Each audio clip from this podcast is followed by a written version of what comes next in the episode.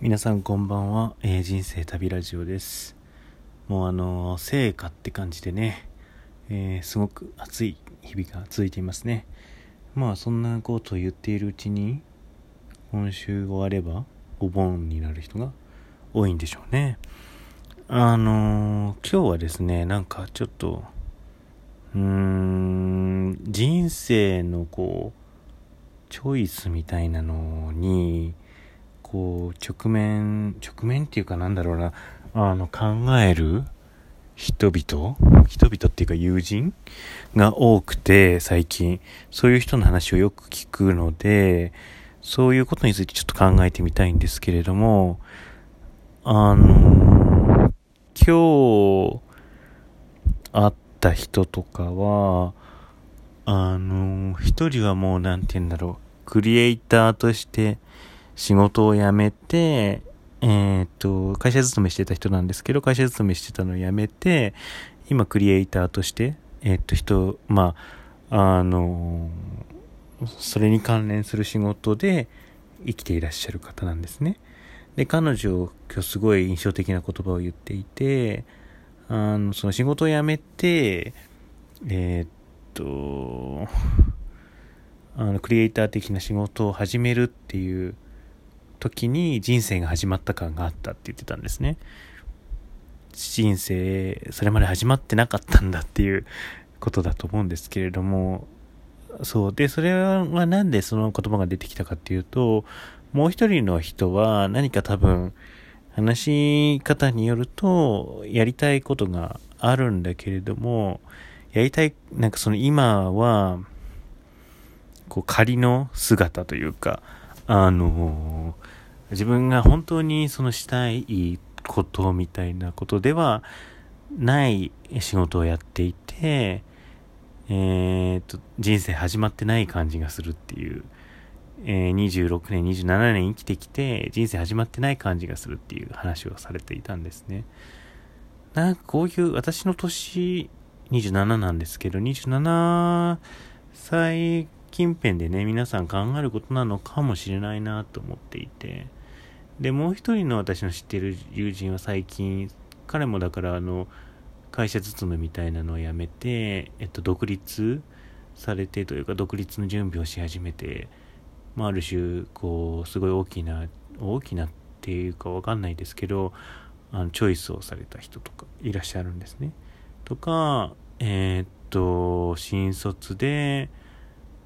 えー、っとなんでしょうねあのすごく専門的な仕事をされていた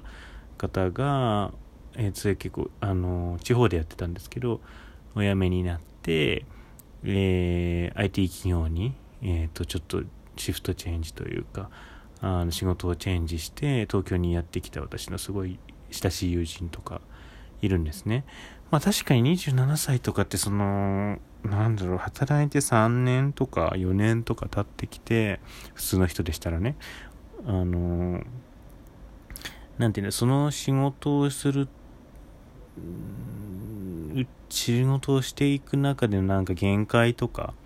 仕事ってことじゃなくてもその自分の人生においてなんか大事なことっていうのがだんだん見えてくるようなあのなんだろう経験をする人が多いのかなみたいな風に考えたんですけれども、あのー、そこでですねなんかそのみんな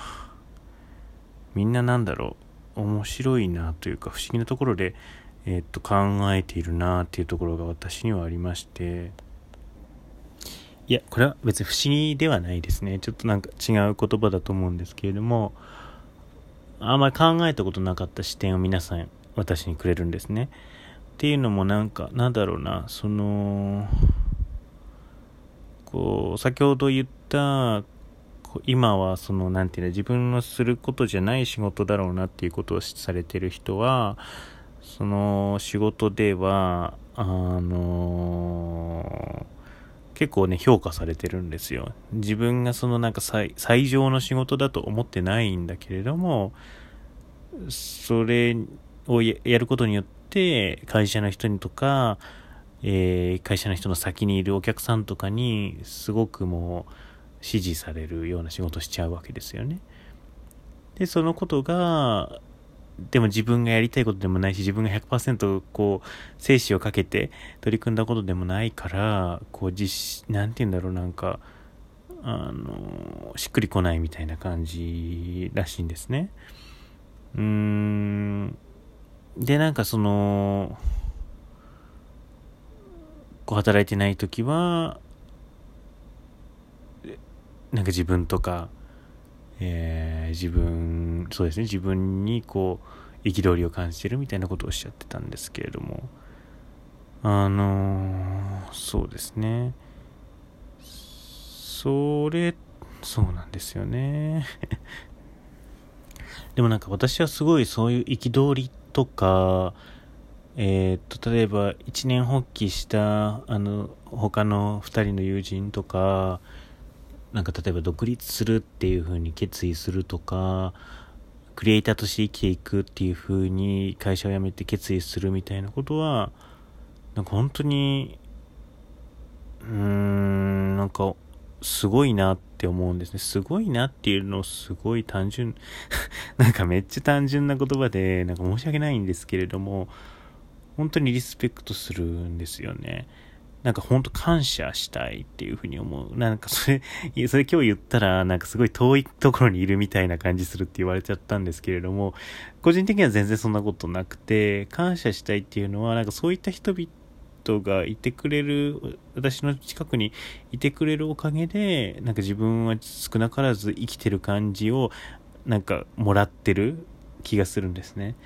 ていうのもなんか私はあんまりっていうかほとんどというか、できるだけ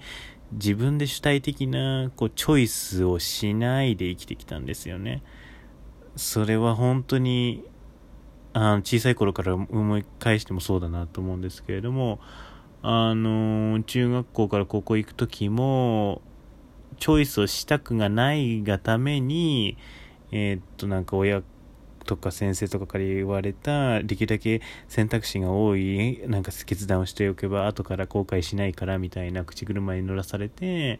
なんか地域の進学校みたいな大学に行く学校みたいなところに行きましたし、その時本当はなんか商業高校とか工業高校とか選びたかったですよね、個人的には。でそれでなんかそれで生きていくみたいなことをさ、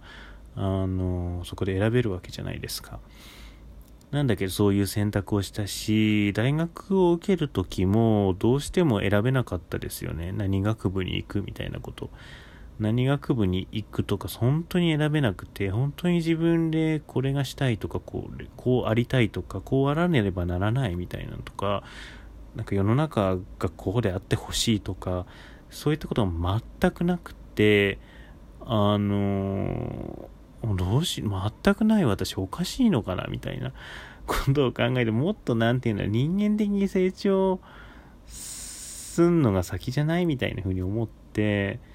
であのリベラルアーツをやってる、えーと、教養学部がしかない学校に行ったんですけれども、それを見つけて見つけた時はもうここ行くしかないと思ったんですね。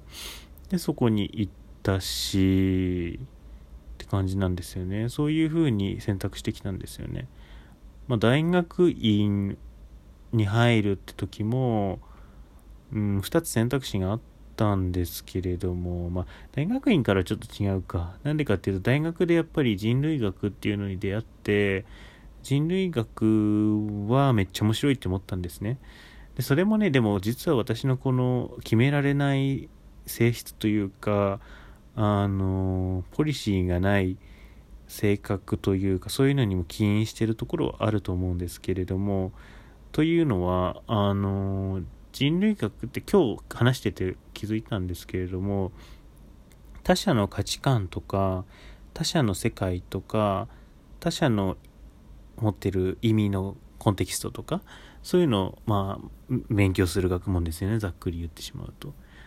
でそれが私にとってはすごい楽なんですよね、他者のことを知るっていうことが。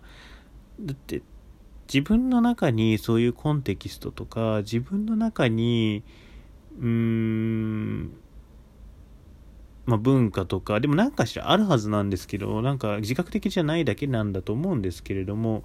見出せないんですよね、自分の中には。だから他者になんか基準というか、他者の価値観、他者の軸、他者の意味みたいな、他者にとっての意味みたいなことを私が学ぶことによって、その他者なんかなんだろう他者になれるわけじゃないんだけど、なんか一つ仮面をもらうみたいな。あのカービィがスーパーファミコンのカービィがさ、えっと敵キャラを吸い込んで飲み込むとその能力を得るじゃないですか。ああいう感じあのああいう感じなんかこうペルソナみたいなのをゲットできるみたいな風に思ってるから、なんか他者のことを知るっていうのが自分で好きなのかなって思ったり今日しました。でちょっとねこれはもう時間が来てしまうので珍しいんですけれども、後編にまたちょっとお話ししたいと思います、このまま。はい、ではちょっと前半はこの辺でおしまいにします。失礼します。